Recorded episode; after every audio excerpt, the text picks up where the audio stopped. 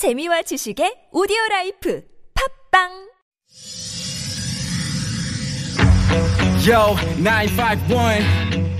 이 구역은 내가 주인. Hurricane Radio. Yup. 여러분 안녕하십니까 생방송 최고 허리케인 라디오 앵커 DJ 앵디 최고입니다 인생은 초콜릿 상자와 같습니다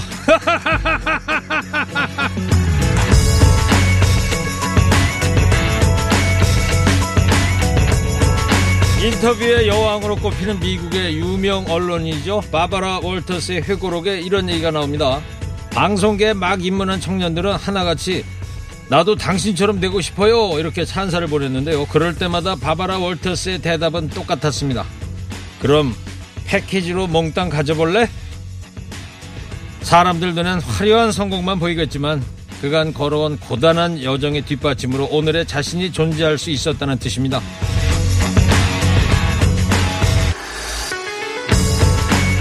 사실 바바라 월터스에겐 지적 장애를 앓은 언니가 있었고 그녀를 돌보는 건 온전히 그의 몫이었는데요. 모두가 부러워하는 사람의 패키지에도 남이 결코 알 수 없는 애환이 담겨 있고 또 내가 불만스럽게 여겼던 패키지엔 어떻게 받아들이냐에 따라서 값진 삶을 만드는 숨겨진 보석이 들어있기도 하죠. 내 마음대로 고를 수 없는 패키지라면 불평과 한탄의 세월을 낭비하기보다는 온전히 바라보고 인정하고 더 좋은 방향으로 바꾸는 용기. 이거야말로 바바라 월터스에게 본받고 싶은 점입니다.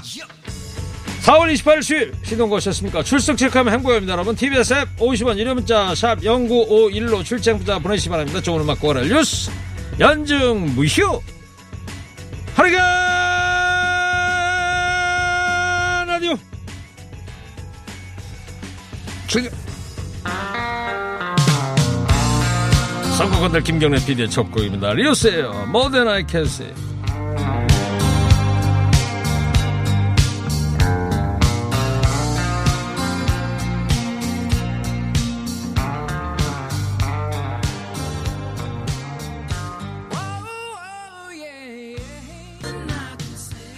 More than I can say. 유튜브로 김민자님께서 어, 시작이 경쾌해서 좋습니다. 감사합니다. 8367님께서 일군님 안녕하세요. 출첵하면 행복해진다고 그러길래 50원 기꺼이 투자하겠습니다. 앱으로 보내시면 무료입니다. TBS 앱을 구글 플레이 스토어에 가셔가지고 다운을 받으세요. 유튜브로 보시다가 댓글 남기셔도 볼 수 있고요. 다른 청취자께서도 오랜만에 버스로 출근하니까 이렇게 유튜브로 방송 볼 수 있어서 좋습니다. 네. 자, 오후부터 미세먼지가 심하다고 합니다. 오늘 하늘이 지금 뿌였습니다. 서울 시내 교통 상황입니다. 박선영 리포터 전해주세요.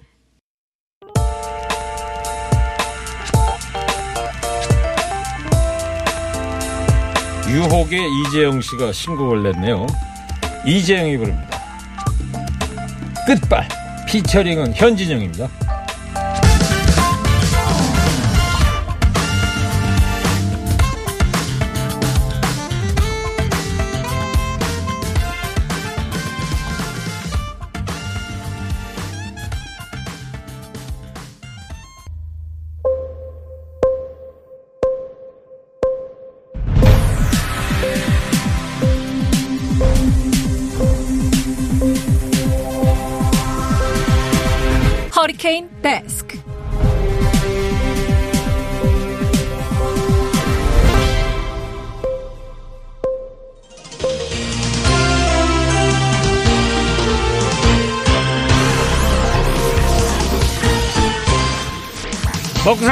지나치면 안 되는 세상 소식 전해드립니다. 허리케인 데스크. 첫 번째 소식입니다. 한국은행 발표에 따르면 올 1분기 한국 경제가 1.6% 성장하면서 경제 규모가 코로나19 위기 이전 수준을 회복했습니다. 특히 지난해 하반기 회복세를 수출이 주도했다면 올해 1분기는 중요한 게 뭐냐면요. 그동안 부진했던 민간 소비가 되살아나면서 성장을 이끌었습니다. 경제의 양대 축인 내수, 수출이 함께 성장한 것이어서 더 긍정적입니다. 문재인 대통령은 이제 한국 경제는 코로나의 어둡고 긴 터널을 벗어나 경제 성장의 정상 궤도에 올라섰다고 말할 수 있게 되었다. 이렇게 밝혔습니다. 반가운 소식입니다. 그렇지만 이번 성적표를 마냥 반길 수만은 없는 거죠. 경제 회복의 온기를 전혀 느낄 수 없는 사람들이 상당하기 때문이겠죠. 일부 대기업은 최대 실적을 달성한 반면에 소상공인 자영업자들 중 상당수는 내일을 기약하기 어려운 처지입니다. 격차가 재난이라는 말 개선되지 않는 한 거시 지표가 아무리 좋더라도 의미는 반감될 수밖에 없습니다. 김무성 전 새누리당 대표가 박근혜 전 대통령이 탄핵 직전에 김무사 사령관한테 계엄령 검토를 지시했다고 밝혀서 파장 일고 있습니다. 시사저널과 인터뷰에서 김기춘 비서실장 등 청와대에 있는 모두가 헌법재판소에서 탄핵이 기각될 것으로 봤고 그러면 광화문 광장 등이 폭발할 것으로 봐서 김무 사령관한테까지 계엄령 검토를 지시했다. 이렇게 밝혔습니다. 당시에 새누리당 핵심 인사 입에서 계엄 의혹에 대한 실토가 나온 건 처음입니다. 이에 대해 더불어민주당은 대대적인 공세에 나섰습니다. 우원식 의원은 촛불을 군화로 짓밟으려 했던 진실을 반드시 밝혀내겠다고 목소리를 높였습니다.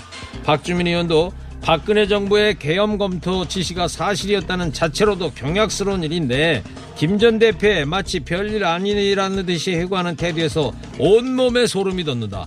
계엄이 뭘 의미하는지 안다면 이럴 순 없다. 이렇게 비난했습니다. 미얀마 사태가 먼 나라 얘기만은 아니었군요. 생각만 해도 아찔합니다. 앞으로 두 번 다시 정권이 시민을 강제로 짓밟겠다는 생각조차 할 수 없도록 지금이라도 계엄 검토 지시를 누가 어떻게 했는지 꼭 밝혀야 할 겁니다. 다음 소식입니다. 삼성그룹이 고 이건희 회장 재산 사해 환원 방안을 발표했습니다. 남긴 유산 중에 1조 원 가량을 감염병 전문 병원 설립과 소아암 대응 등 의료계를 위해 환원하기로 했고요. 생전에 이 회장이 보유하고 있던 이른바 이건희 컬렉션으로 불린 미술품 2만 3천 점을 국가에 기증하기로 했습니다. 미술품 가치만 최소 2조 5천억에서 최대 3조 원일 것으로 추산하고 있습니다. 12조 원이 넘는 국내 최대 규모의 상속세까지 감안하면 유족이 30조 원에 육박하는 유산 가운데 적어도 절반 이상 많게는 3분의 2가량을 사에 내놓는 셈입니다. 지난 2008년에 이건희 회장은 그룹 임원들 명의 차명 계좌를 이용해서 삼성 계열사 주식을 사고 팔아서 5천억 원이 넘는 양도 차익을 남겼죠. 이 과정에서 양도소득세 천억여 원을 포탈한 혐의를 받았는데요. 사회적 논란이 일자 그해 4월에 삼성그룹은 쇄신안을 발표하고 부당이득으로 챙긴 1조 수천억 대의 재산에 사회 환원을 약속했습니다. 하지만 사회 환원 계획 발표는 이건희 회장 재산 상속 기한 마지막 순간까지 미뤄졌습니다.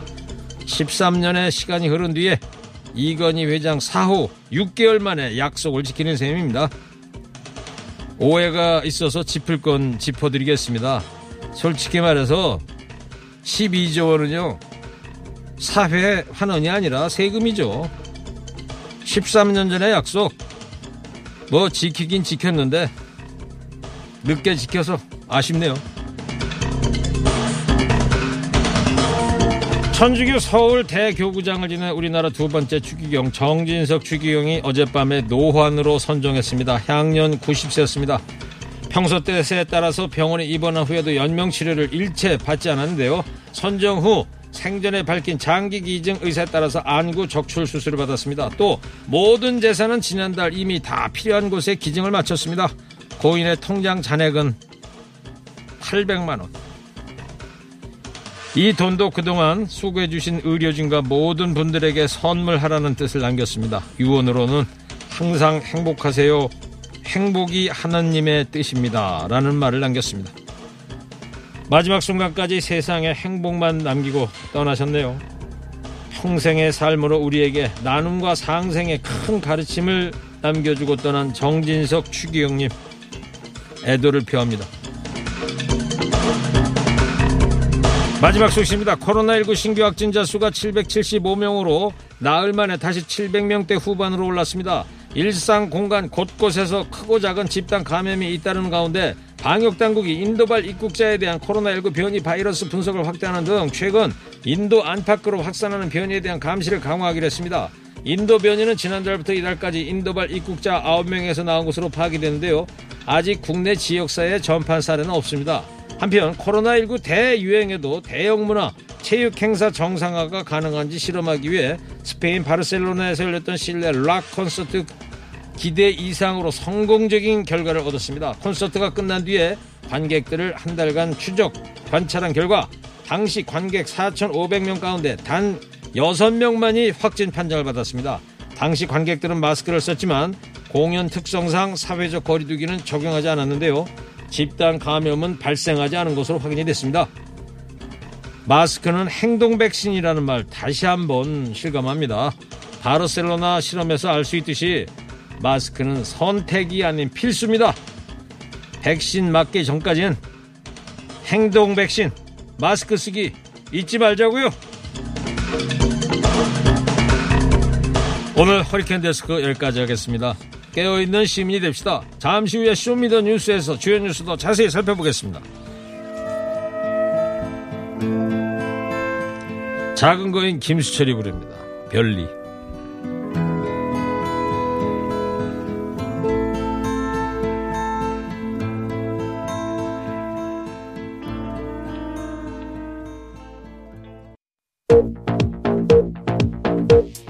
최일구, 최일구, 최일구의 허리케인 라디오. 오후 2시부터 4시 최일구의 허리케인 라디오 최일구, 최일구, 허리케인 라디오.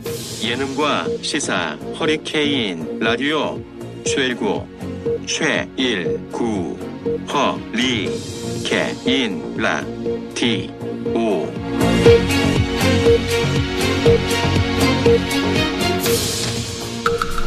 Juby train, you all. Drop it.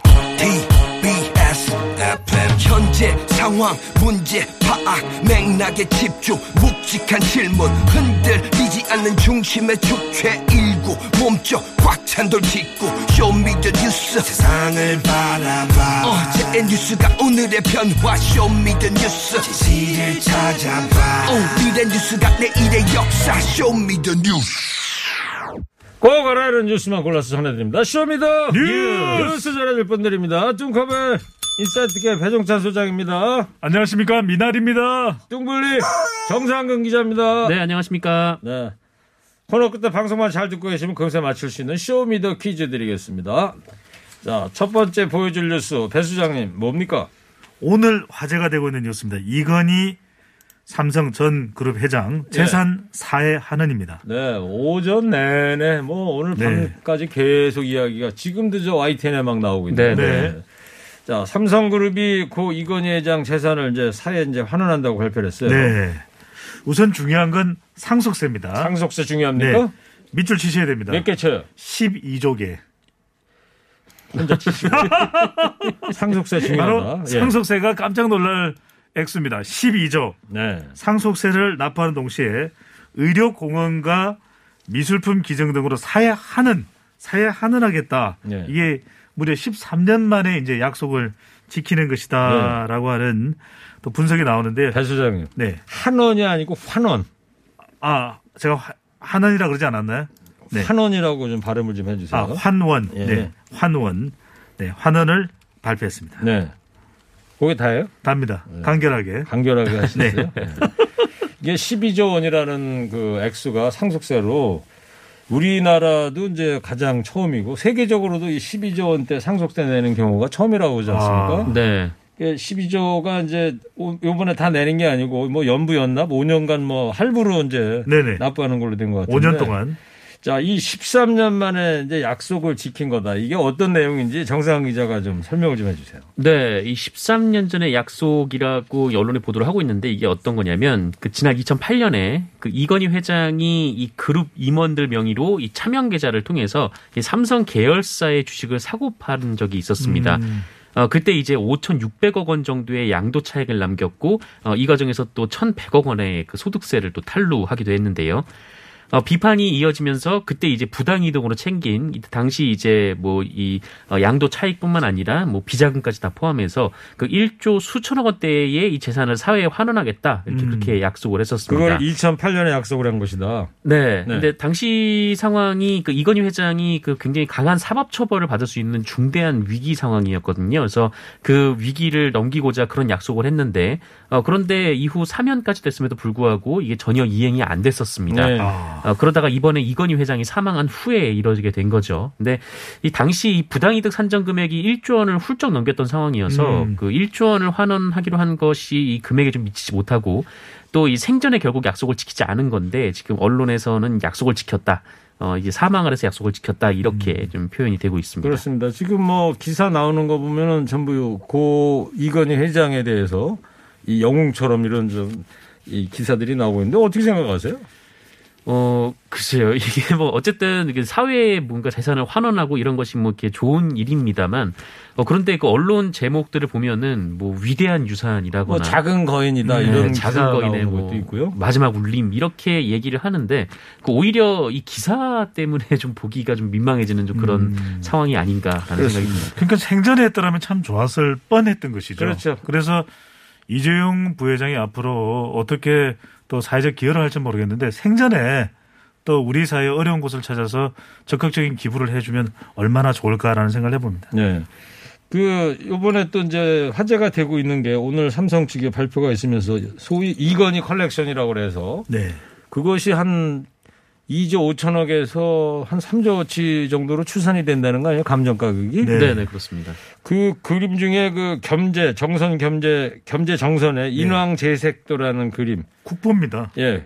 네. 국보 216호더라고요. 네. 예. 다 기억나시죠? 네네. 네, 네. 인왕 재색도 이게 무슨 그림이에요? 인왕이죠. 인왕이 뭐예요? 인왕산. 인왕산. 네. 그냥 인왕산을 그린 거예요? 그린 거죠. 그게 아니고 이제 비가 내린 후에 네. 이 안개가 잔뜩 낀 그 인왕산의 모습을 그린 거죠. 여기서 제자가 네. 이게 비 그칠 개- 제자예요. 어, 아. 인왕산에 비가 그친 뒤에 색깔의 그림이다. 네. 이 정도는 좀 알고 있어야 되는 직접? 보셨어요? 인터넷으로 봤죠. 아, 직접 아, 본건 국보를 제가 어떻게 뭐 아. 쉽게 볼 수는 없잖아요. 네. 예. 지금 저 수묵화 아닙니까? 야, 정말 그리고 이 겸재 네. 정선 이 선생님이 1751년 숙종 영조 때 이제 유명한 화가셨는데 네. 음. 이분이 또 북악산 밑에 살았대요. 네. 그러다 보니까 저 인왕산의 그 비그치고 나서의 저 모습을 네. 뭐 어찌게 국보급 멋진 그림을 그리신 것 같아요. 대학 다시 들어가세요?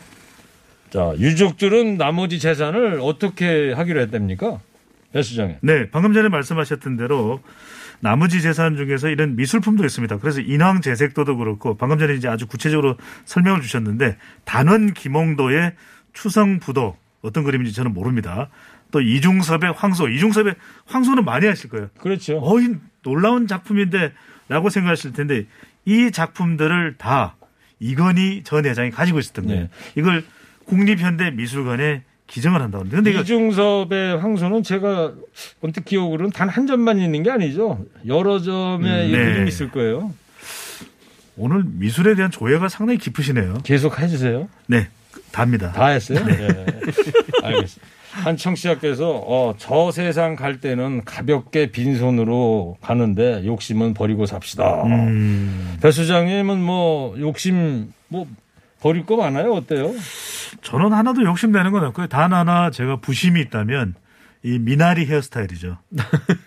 네. 미나리- 윤여, 윤여 정 배우의 오스카 수상과 함께 역사의 길이 남을 예. 저희 미나리 헤어스타일. 예. 네. 그거를 어떻게? 척박한 허리케인 프로그램 사정에도 잘 견디며 잘하고 있는 거죠. 말이 좀 되는 소리를 좀 해주세요.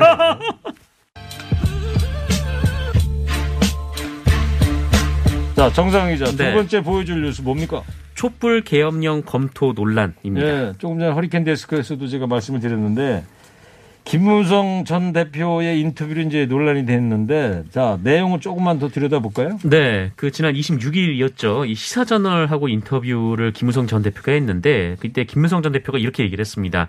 그러니까 탄핵 국면 당시에 이 서청원, 최경환 등 이 8명의 친박계 의원들이 박근혜 당시 대통령에게 가서 이 하야를 건의를 했는데 어, 박근혜 씨가 이제 이를 거절했다라는 것이죠. 그래서 이 하야를 선언하면 그 순간 끝이 끝이 아닌가. 이 박근혜 전 대통령은 이 탄핵을 택했는데 어, 당시에는 헌법재판소에서 기각될 것으로 기대를 했던 것 같다. 헌재 올라가면 당연히 100% 기각이 될 것이다. 네, 그러면서 이제 김기춘 비서실장 근데 등 사실은 인용이 된 거 아닙니까? 맞습니다. 이 청와대에 있는 모두가 이제 기각이라고 봤다라는 건데요. 어, 그래서 그들이 생각하기에는 이게 기각이 되면 당시 촛불 집회가 굉장히 컸기 때문에 이 광화문 광장 등이 폭발할 수가 있기 때문에 폭발하죠 당연히. 네, 그래서 이 김우 사령관에게 계엄령 검토를 지시했다 이렇게 네. 증언한 겁니다. 음.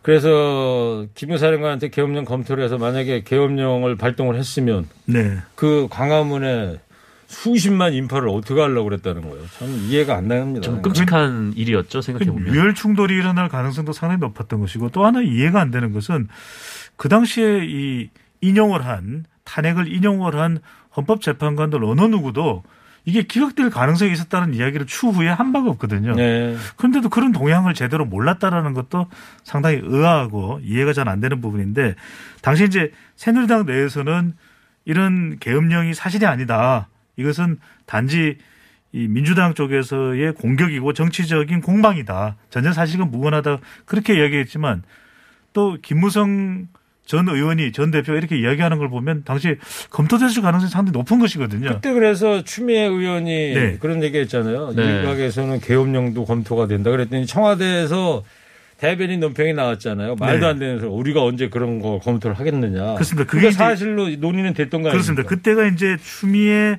전 법무부 장관이 2016년 11월에 한 이야기입니다. 당시 이제 더불어민주당 대표였는데 박사모를 시켜서 물리적 충돌을 준비시키고 사정기관에 흔들지 마라 신호를 보내고 있는데 이렇게 한 다음에 최종적으로 계엄령까지도 준비하고 있다는 정보도 돌고 있다. 이렇게 발언을 한 바가 있습니다. 네. 참, 그, 저도 그때 그 추운 겨울에 12월 달에 광화문에 한 두 번 정도 나갔던 기억이 나는데 그때도 같이 갔던 친구들하고 야, 이러다가 무슨 불상사 안 일어날까 그렇지만 결국에 다 평화적으로 끝나진 않았습니다. 네, 정말 네. 평화적이었습니다 그때. 예. 그때 만약 계엄령이 내려졌다면 아주 끔찍했을 것 같습니다. 자, 정상 기자. 네. 이 계엄령 지시를 받았다는 사람이 조현천 전 국군 기무사령관인데 이 아직도 행방이 묘연하다면서요? 묘연합니다. 이 군인권 센터에 의해서 검찰에 고발을 당했었거든요. 이 계엄령 문건 관련해서. 어, 그런데 고발당한 후, 그러니까 2017년 12월에 이 미국으로 출국을 했습니다. 어, 왜 미국으로 갔는가 하면 이 당시 이 조현천 씨의 아홉 형제가 모두 미국에 살고 있는 상황이었거든요. 어, 게다가 지금 부모, 뭐 형제 다 자녀 다 이제 미국에 있는 상황이어서 어, 그래서 이제 미국으로 간 것으로 지금 보이는데요. 이 문제는 아직까지 행방을 찾지 못하고 있다라는 데 있습니다. 못 찾는 거예요? 안 찾는 거예요? 네, 이미 뭐 여권도 무효화됐고 뭐 거기 이제 기반이 다 있거든요. 그 아까도 말씀드렸지만 부모 형제가 다 거기 있는데 어 그런데 뭐 수사기관에서 아직도 뭐 그분들에게 뭐 어떤 어 뭐 접촉을 한다거나 이 조현철 씨의 뭐 행방을 찾는다거나 좀 그런 움직임이 없는 상황입니다.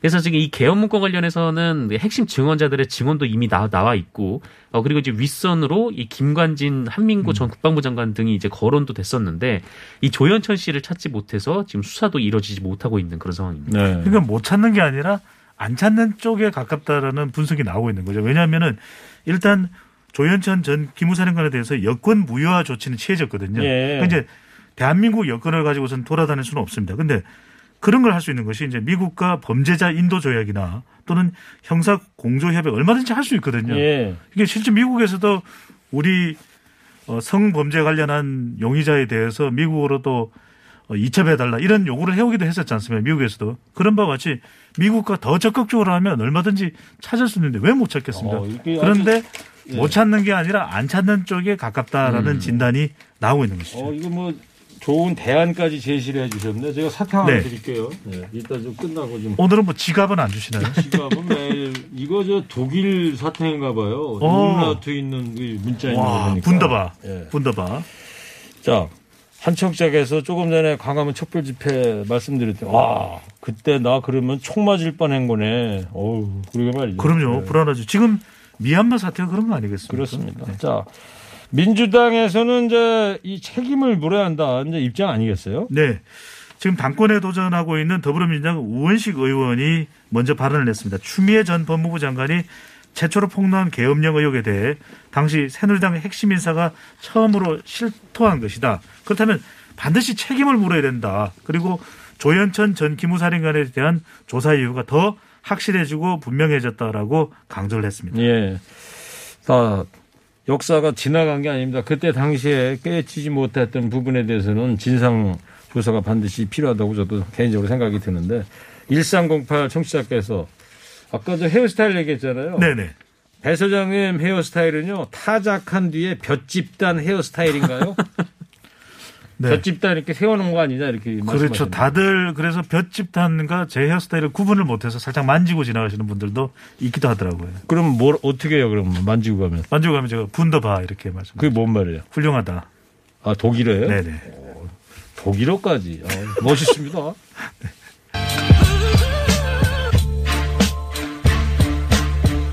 저는 학교나대 앵커 DJ 최일구고요. 인사이트케이 배종찬 소장, 정상근 시사 전문기자 함께하고 있습니다. 세 번째 보여줄 뉴스 뭡니까? 배 소장님? 네. 세 번째 뉴스는 문자 폭탄 논란입니다. 네, 더불어민주당 조응천 의원이 문재인 대통령 지지자들의 문자 폭탄에 대해서 비판을 했어요. 네. 그러니까 열혈 지지층이라고 부르죠. 문재인 대통령에 대한 강성 지지층의 경우에 어, 문재인 대통령에 대해서 비판 발언을 하거나 또는 더불어민주당이 가야 할 길에 대해서 다른 이견이 있을 경우에는 문자 폭탄을 보내는 경우가 많습니다. 아마도 최근에 조홍천 더불어민주당 의원도 경험을 했는지 모르겠는데 이런 발언을 했습니다. 아, 문자 폭탄이 많으면 많을수록 어 그래서 위축되는 의원들이 많으면 많을수록 재집권의 꿈은 멀어져 간다 이렇게 해서 어, 문파가 아닌 국민들께도 다가가서 마음을 얻을 수 있도록 좀 놓아달라 이렇게 발언을 했는데 이 문자 폭탄에 대한 뭐 폐해를 이야기한 것 같습니다. 네. 그런데 관련해서 반응은 상당히 이 뜨겁게 나타나고 있습니다. 네. 정상 기자. 네. 김용민 민주당 의원은 의사 표시를 제한할 수 없다 이렇게 반박을 했어요. 네, 오늘 KBS 라디오 인터뷰에 나왔는데요. 이 국회의원은 국민의 목소리 그리고 당원의 목소리를 계속 청취해야 한다라면서 이 민주주의 사회에서 그런 적극적인 의사 표시는 어, 오히려 더 권장돼야 된다 이렇게 얘기를 했습니다. 어, 그러면서 이 한편으로는 문자 폭탄, 뭐 강성 지지자 이렇게 표현될 수도 있지만 이 적극적으로 의사를 표시하는 지지자들이라고 생각한다 이렇게 얘기를 했고요. 이 청취할 수 있는 소통 통로가 없고 또 통로들이 끊겨 있기 때문에 선택할 수 있는 게 문자들이다 이렇게 네. 얘기를 했습니다. 어, 그러면서 이제 김대중 전 대통령이 한 얘기를 꺼내기도 했는데요. 이 하다못해 담벼락에 대고 욕이라도 하라 뭐 이런 말도 했다 이렇게 음, 얘기를 했습니다. 그렇군요. 네. 허리케인 라디오 진행자인 저가 가장 좋아하는 게 문자 폭탄인데 네. 한 번도 청취자들로부터 문자 폭탄을 받아본 적이 없어요. 수류탄만 가끔씩 터뜨려 주셔. 네, 네. 청취자 여러분 문자 폭탄 좀 부탁드리겠습니다. 아, 네. 제가 정말 원하는 것은 우리 유튜브 유튜브 네 참여 폭탄이 좀 터졌으면 네. 그런 말은 진행자가 하면 그걸로 끝이면 되는 거 아닙니까?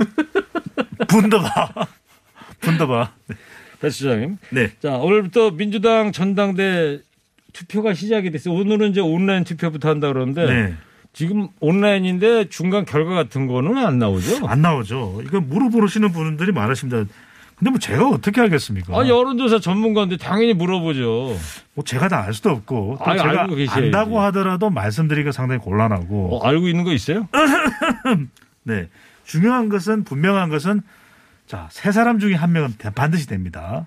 네 오늘 이제 일요일 날 결정이 되는 하세요. 결정이 되는데 3파전입니다. 송영길 후보냐 홍영표 후보냐 우원식 후보냐. 아니, 세 분이 나왔으니까 당연히 3파전이죠. 자, 지금 중요한 것은 이제 민심보다는 당심이다라는 이제 진단이 나오고 있는데 그런 이유는 이제 대의원과 권리당원을 합하면 대의원 45%. 대의원은 숫자가 얼마 안 됩니다. 불과 전체 당원 400만 명 중에 0.4%밖에 안 되는 것이거든요. 근데 그 비중은 가장 큽니다. 45%. 당원이 민, 그러니까 다 합하면 한 400만 명 된다 그래요. 네. 네. 그다음에 대의원이 어, 권리당원이 40%. 그러니까 사실상 권리당원과 대의원이 다 이 선출을 한다고 해도 과언이 아니고 그래서 네. 이제 당심 이야기가 나오고 국민 여론조사는 10%, 당원 여론조사가 이제 5%니까 사실상 당원들이 결정한다. 당심이다. 이렇게 볼 수가 있는데 지금 대의원 쪽은 뭐 홍영표 의원이 상당히 선전한다 그래요. 그다음에 이제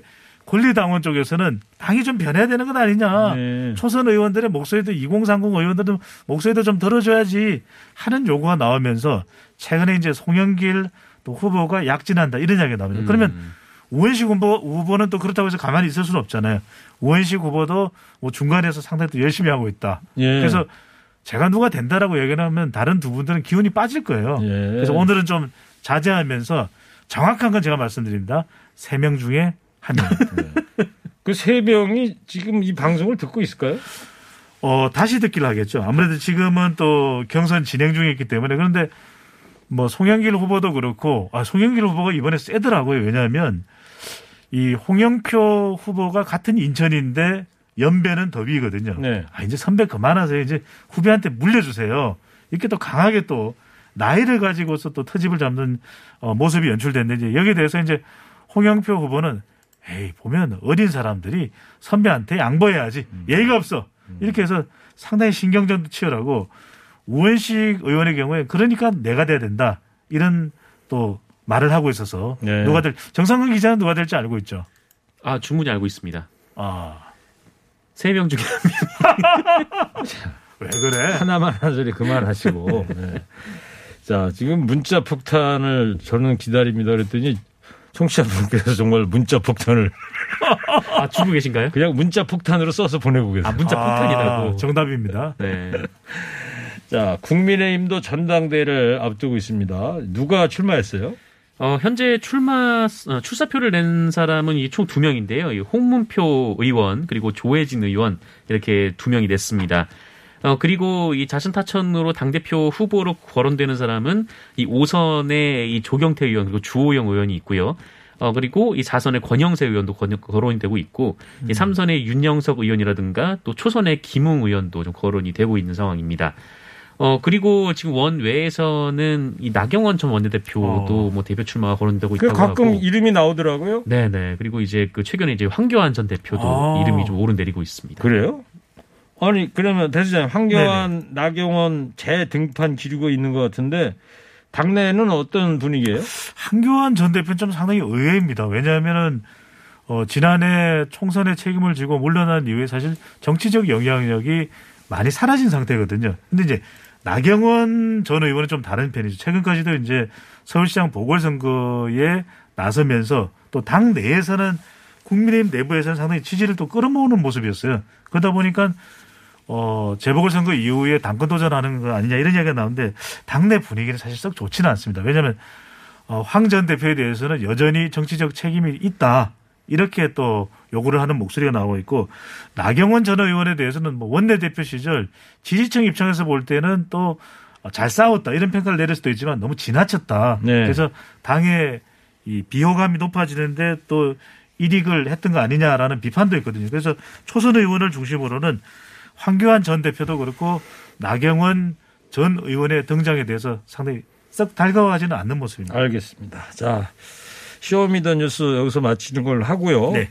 오늘 청취자 여러분들하고 한 가지 공부할 게 있는 것 같아요. 이번 기회에 인왕 재색도 경제 네. 정선의 제자가 무슨 제자라고 그랬죠? 비그칠제. 그렇죠. 인왕산이 비그친 뒤의 모습이다. 네. 제자가 비그칠 제자다. 요거를 한번 상식적으로 알아두고 한번 어디 볼 시험. 보세요? 자, 청취자 여러분, 방송만 잘 듣고 계셨으면 금세 맞힐 수 있는 Show Me the 퀴즈 드리겠습니다. 삼성의 고 이건희 회장 유가족이 12조 원이 넘는 이것을 낸다고 발표했습니다. 세 글자예요. 재산을 상속받을 때 상속인이 납부해야 하는 세금이죠. 이게 뭘까요? 자, 정상근 기자. 네. 아, 아무리 저 배 소장한테 품격 있게 해달라고 돼. 품격 있고 아주 멋있는 힌트 좀 내주세요. 아, 품격이고 멋있는 힌트요. 네. 네. 어, 어, 중속세, 하속세 아닙니다. 뭐, 뭐예요? 힌트예요?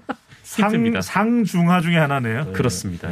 자, TBS 앱 50원 유료 문자 샵 0951로 정답 보내주세요. 선물 준비되어 있습니다. 마음까지 편안한 소파 G2 가구에서 커피 기프트콘 한독 화장품에서 스펠라 여성용 화장품 세트를 아이들도 마실 수 있는 1년 발효 유기농 프리미엄 탄산음료 베리크를 주식회사 홍진경에서 전 세트를 부모님 드리려 샀다가 내가 다 먹은 과자 화성당 제과에서 건강 과자를 층간소음 해결은 제로블럭, 제로블럭에서 매트, 판촉물은 베픽, 베픽에서 친환경 허스키컵, 달콤함과 행복한 맛 선사하는 타르트면과 카페민용에서 디저트, 디저트 상품권, 자연선물 화장품 라피네제이에서 피부 탄력 회복에 좋은 렉스리 크리에이티브 3종 세트를 드립니다. 네, 수고들 하셨습니다.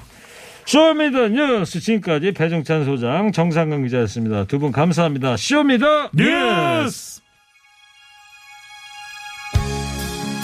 조항조 남자라는 이유로 아... 세요 여자가 되고 싶어요. 여보세요.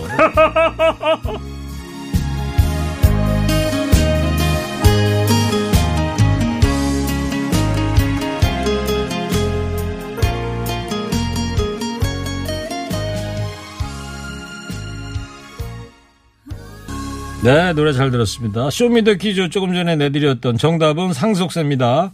당첨자 명단 홈페이지 올려놓겠습니다. 3시부터는요, 민생 꿀팁, 안진걸의 안 끝나. 또, 오늘 수요일이죠. 최국의 인생 고민 상담소, 울지 마세요 하겠습니다. 채널 고정해 주시고요. 2부 끝곡입니다. 현숙 씨 신곡을 내셨네요. 제목이 확실합니다. 저도 처음 듣는데요. 다 함께 한번 들어보시죠. 뭐가 근데 확실하다는 걸까요?